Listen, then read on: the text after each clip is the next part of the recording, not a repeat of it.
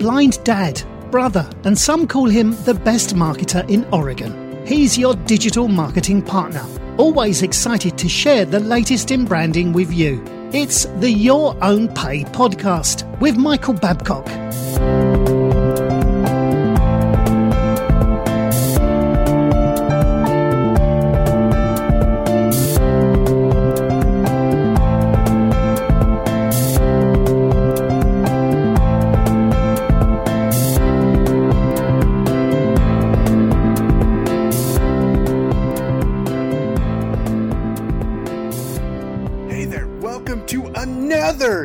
Pay podcast. Michael Babcock here. How are you? I can't talk today. Michael Babcock here, and I hope you are having an amazing one. Today, I want to talk to you about three reasons a blind person should not hesitate when it comes to asking for help.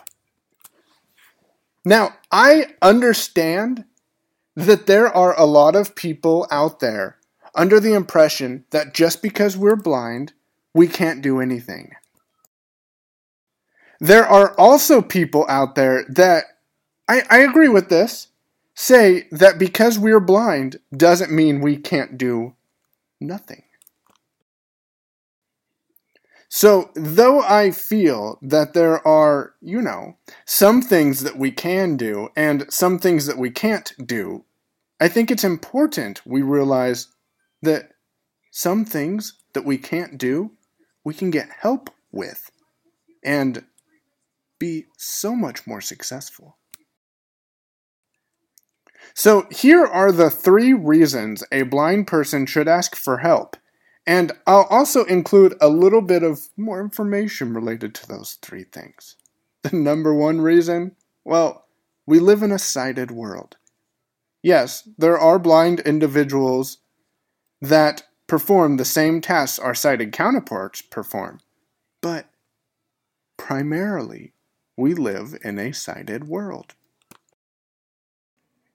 A majority of the individuals that we interact with on a daily basis, if we are active in society, are those who are sighted.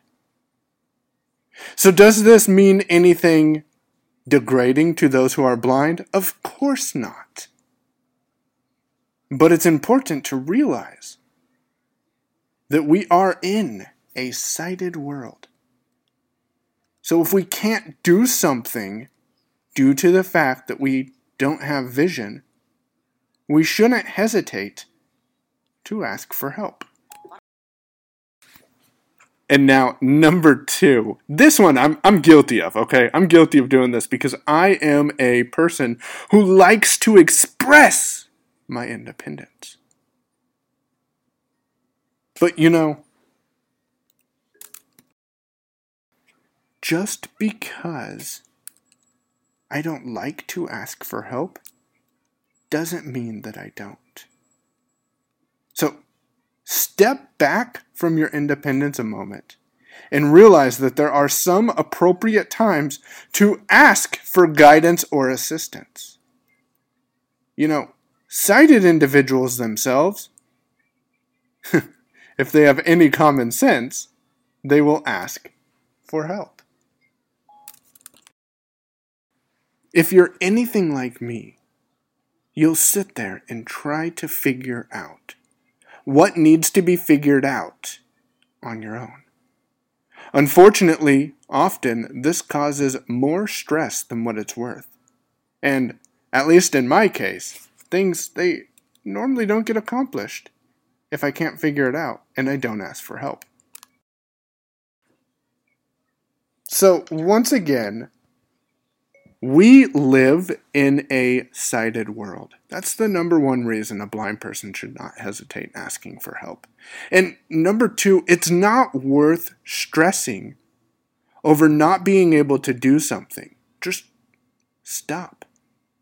Ask for help and get done what needs to get done. If you have to ask for guidance or assistance, you're no less of a man or woman. You're human.